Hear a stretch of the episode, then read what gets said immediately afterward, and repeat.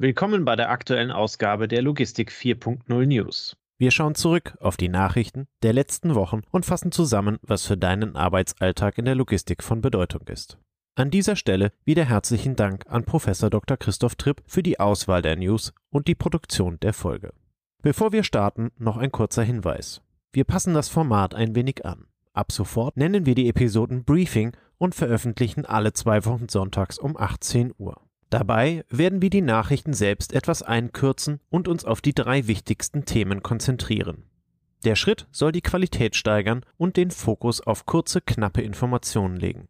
Gleichzeitig werden wir mit der Zahl der Woche und einem Veranstaltungshinweis zusätzliche Neuigkeiten in einem veränderten Format anbieten. Abgerundet wird das Briefing dann von einer Stellungnahme, die ein Thema kritisch und vertiefend betrachtet. Dieser Kommentar kommt heute von Professor Dr. Tripp. Und jetzt geht es los. Höchstgewicht für Pakete. Arbeitsminister Hubertus Heil wird in der vergangenen Woche unter anderem von Spiegel Online mit dem Vorstoß zitiert, dass Paketzusteller zukünftig nur noch Pakete bis 20 Kilogramm zustellen sollten. Bereits ab einem Gewicht von über 10 Kilo sollten die Pakete markiert werden. Wiegt eine Sendung über 20 Kilo, soll die Zustellung über den speditionellen Weg mit einem Zweimann-Handling erfolgen. Grund für den Vorstoß ist der extreme Boom von Online-Sendungen in den vergangenen Jahren. Hier sieht Heil die Arbeit nicht ausreichend wertgeschätzt. Spiegel Online zitiert ihn an der Stelle wie folgt. Es sei zwar bequem, vom Sofa aus alles online zu kaufen und bis zur Wohnungstür geliefert zu bekommen, aber wir müssen uns auch mit der Frage beschäftigen, was den Beschäftigten passiert, die ein schweres Paket in den fünften Stock schleppen. Auch möchte der Arbeitsminister die Ahndungsmöglichkeiten über eine Lizenzpflicht der Anbieter verbessern. Aktuell benötigen nur Unternehmen eine Lizenz, die Briefe mit einem Gewicht von weniger als einem Kilogramm zustellen wollen. Der Vorstoß soll über die Änderung der Postnovelle erfolgen. Aktuell beschäftigt sich das Wirtschaftsministerium unter Leitung von Robert Habeck damit und ist aufgefordert, diesen Vorschlag noch in 2023 vorzulegen. Der Fashion E-Commerce leidet, aber die Prognose steigt. Das Portal Textilwirtschaft legt diese Woche erste Zahlen zum Umsatz im ersten Quartal 2023 vor. Demnach ist dieser im Vergleich zum Vorjahr um fast 25 Prozent bei Schuhen und rund 20 Prozent bei Kleidung eingebrochen. Insgesamt entspricht dies einem Rückgang der gesamten Textilbranche von 21 Prozent. Zurückgeführt werden die Verluste vor allem auf die gesunkene Kauflaune der Deutschen. Die hohe Inflation und die geopolitischen Unsicherheiten setzen dem E-Commerce seit geraumer Zeit zu. Leichte positive Signale für die gesamte Weltwirtschaft sendet allerdings die Welthandelsorganisation WTO. Sie hebt die Prognose für 2023 von 1,0% auf 1,7% an.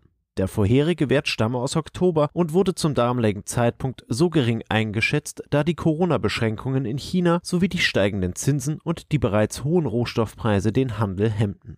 Die Verkehrsrundschau berichtet über die angepasste Prognose und zitiert die WTO mit der Einschätzung, dass auch diese Anpassung nach wie vor ein sehr schwaches Ergebnis sei. Nachdem das Wachstum in 2022 aufgrund der genannten Einflüsse mit 2,7 Prozent gegenüber der Prognose von 3,5 Prozent deutlich verfehlt wurde, war die Einschätzung für 2023 weitaus eingetrübter. Nun sind erste positive Anpassungen aller Kennzahlen vorgenommen worden. So wird auch das Exportvolumen Europas von 0,8 Prozent auf 1,8 Prozent angehoben. Der Anstieg ist jedoch im Vergleich zu den anderen Wirtschaftsregionen Asien und Amerika deutlich geringer. Für 2024 erwartet die WTO wieder ein globales Wachstum von 3,2 Prozent. Start von Semba, dem Zugang zu emissionsfreien Frachten. Amazon, Chibo, Patagonia und das Aspen Institute gründeten im März die Allianz Semba. Das steht für Zero Emission Maritime Buyers Alliance. Auf der Seite von Chibo wird die Gründung der Allianz wie folgt verkündet. 90 Prozent des Welthandels wird auf dem Seeweg transportiert. Auch für Chibo ist der Seeverkehr das Rückgrat des Logistiknetzwerks und gleichzeitig ein großer Treiber von Emissionen. 100 Prozent aller Chibo-Cafés und ca. 80 Prozent der Chibo Non-Food-Waren werden mit dem Containerschiff transportiert. Chibo stellt sich demnach der Verantwortung, den Übergang zu einer emissionsfreien Schifffahrt voranzutreiben.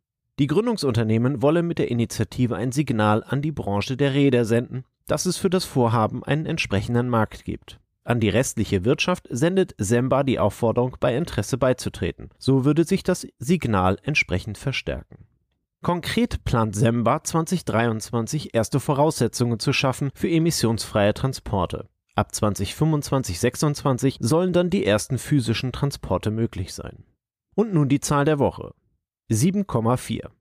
Das Statistische Bundesamt veröffentlichte vergangene Woche die Inflationszahl für den März 2023. Nachdem der Wert im Februar noch bei 8,7 Prozent lag, fiel er im März deutlich auf 7,4 Prozent. Nach wie vor ist dieser Wert jedoch sehr hoch. Deutschland liegt damit im Durchschnitt der europäischen Länder von 7,0 über dem Median. Als einen der Treiber für die Zahl, auch mit Blick auf die Entwicklung für das restliche Jahr, schätzt das IFO-Institut die absehbar hohen Lohnsteigerungen ein. Und nun zu den Veranstaltungen in den nächsten Wochen. Hannover Messe. Am Montag, 17.04.2023 startet die Hannover Messe in Hannover. Die Weltleitmesse der Industrie. Ungefähr 4000 Unternehmen aus dem Maschinenbau, der Elektro- und Digitalindustrie sowie der Energiewirtschaft präsentieren Technologien und Lösungen für eine vernetzte und klimaneutrale Industrie. Top-Themen sind Energiemanagement, Industrie 4.0, KI und Machine Learning, CO2-Neutralität und Wasserstoff-Brennstoffzellen. Für Logistiker gibt es unter anderem Veranstaltungen zu den Themen vernetzte Intralogistik, Multi-Use-Logistik für Paketdienste und CO2-neutrale Supply Chain. Die Messe läuft bis zum 21.04. Die Logimat. Direkt am 25.04. geht es dann in Stuttgart weiter auf der Logimat. Die internationale Fachmesse für Intralogistik und Prozessmanagement ist der Marktplatz für innerbetrieblichen Materialfluss und die IT-Steuerung von der Beschaffung über die Produktion bis zur Auslieferung. Circa 1500 Aussteller erwarten fast 50.000 Besucher. In Live-Vorträgen geht es unter anderem um KI in der Intralogistik, Nachhaltigkeit bei Verpackungen und Trends der Automatisierung. Die Leitmesse läuft über drei Tage bis zum 27.04. Und nun der Kommentar von Professor Dr. Tripp. Arbeitsminister Hubertus Heil hat in einem Interview mit der Bild am Sonntag letzte Woche vorgeschlagen, dass Paketzustellungen über 20 Kilogramm verboten werden sollten, um die Arbeit der Paketzusteller zu erleichtern. Er verfolgt das Ziel, die Gewichtsbeschränkung auf maximal 20 Kilogramm in die derzeit in der Ausarbeitung befindende Postgesetznovelle einzubringen. Denn das fast 25 Jahre alte Postgesetz wird aktuell überarbeitet und soll die Arbeitsbedingungen in der CAP-Branche verbessern, Nachhaltigkeit in der letzten Meile stärker fokussieren und den Wettbewerbsgedanken intensiver gesetzlich verankern. Die Forderung des Arbeitsministers nach einer Gewichtsbeschränkung auf maximal 20 Kilogramm in der Paketzustellung hat jedoch aufgrund ihrer mangelnden Logik und Praktikabilität zahlreiche kritische Stimmen hervorgerufen. Zunächst einmal ist wichtig zu betonen, dass nur ein sehr geringer Anteil der Pakete überhaupt ein Gewicht von über 20 Kilogramm hat. Nach Aussagen unterschiedlicher Institutionen und Unternehmen beträgt der Anteil solcher Pakete gerade mal maximal zwei Prozent aller abgewickelten Pakete im B2C, C2C und B2B-Bereich. Das durchschnittliche Sendungsgewicht im CAP-Markt beträgt zwischen zweieinhalb und fünf Kilogramm wobei die meisten Pakete ein Gewicht von unter 10 Kilogramm haben, weshalb das Verbot von schweren Paketen auf die Arbeit der B- und Entlader, Sortierer und Zusteller kaum Auswirkungen hätte.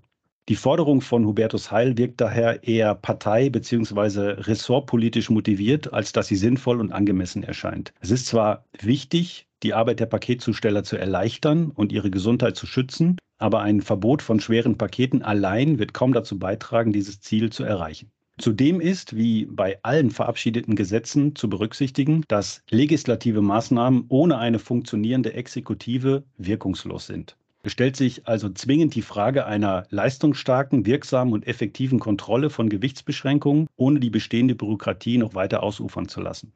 Es gibt zahlreiche andere Faktoren, die die Arbeit der Zusteller erschweren und die angegangen werden müssen, wie zum Beispiel eine angemessene Bezahlung, gute Arbeitsbedingungen, technische Unterstützung beim B- und Entladen und bei der Sortierung und in der Zustellung. Beispiele hierfür sind Exoskelette, KI-basierte Navigations- und Tourenplanungssysteme oder noch ergonomiefreundlichere Sortieranlagen und Fahrzeuge. Über all dem steht allerdings die notwendige und überfällige Steigerung der Wertschätzung für Logistikleistungen, insbesondere für Paketzustellungen. Diese muss sich konsequenterweise in einer höheren Zahlungsbereitschaft seitens der Händler und ihrer Endkunden widerspiegeln. Die nach wie vor dominierende Gratis-Mentalität der Endkunden für Versand und Retouren im Onlinehandel führt zu fehlender Wertschätzung. Ohne entsprechende Wertschätzung fehlt jedoch die notwendige Zahlungsbereitschaft, die entsprechende Investitionen und prozessuale Verbesserungen durch die CAP-Dienstleister erst ermöglichen. Ein weiterer Aspekt ist allerdings wichtig.